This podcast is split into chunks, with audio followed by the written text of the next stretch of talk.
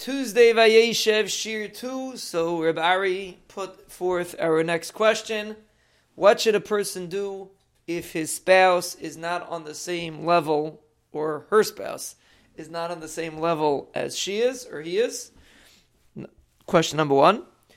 Additionally, can stressing the concepts of bitachon backfire if they are not ready or interested in hearing these concepts? So really, these are two totally different questions. One is a shalom bayis question, and one is a bitachon question. From a shalom bayis perspective, a person should never try to push.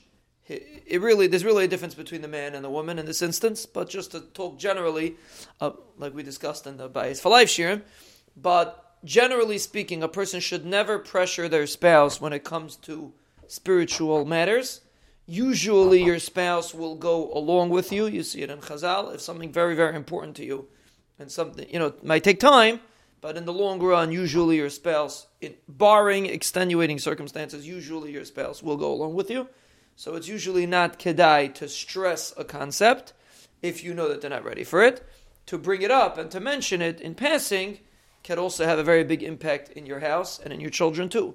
The way you talk makes an impact on your children and therefore discussing bitachon, even if you're spouse, as long as you're not doing it in a way that irks them, but discussing it will definitely make them more uh, uh, uh, keen to it, more involved in it. So that's from a shalom bayis perspective or a chinuch perspective. The more you talk about it, the better it is. But again, to stress it when they're not ready for it is usually not kedai. They have to come in on their own, which they usually will.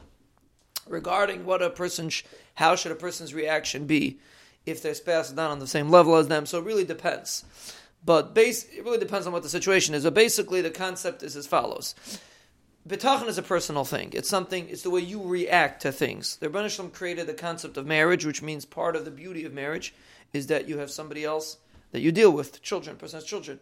You have to you have someone else that you're dealing with. You can't just do things the way you want to do them. It's part of the challenges of life.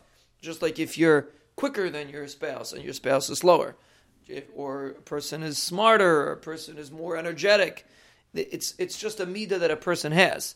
So if you're if if you, bitachon is the way you deal with your bunch. Are you calm? You can be calm if your spouse is bothered by it, and you you have the bitachon and your spouse doesn't. So you hear out your spouse, you commit, you discuss it with them like a regular shalom bayis discussion. But bitachon is really a personal thing, and therefore your bitachon should not get impacted. You should have the same bitachon.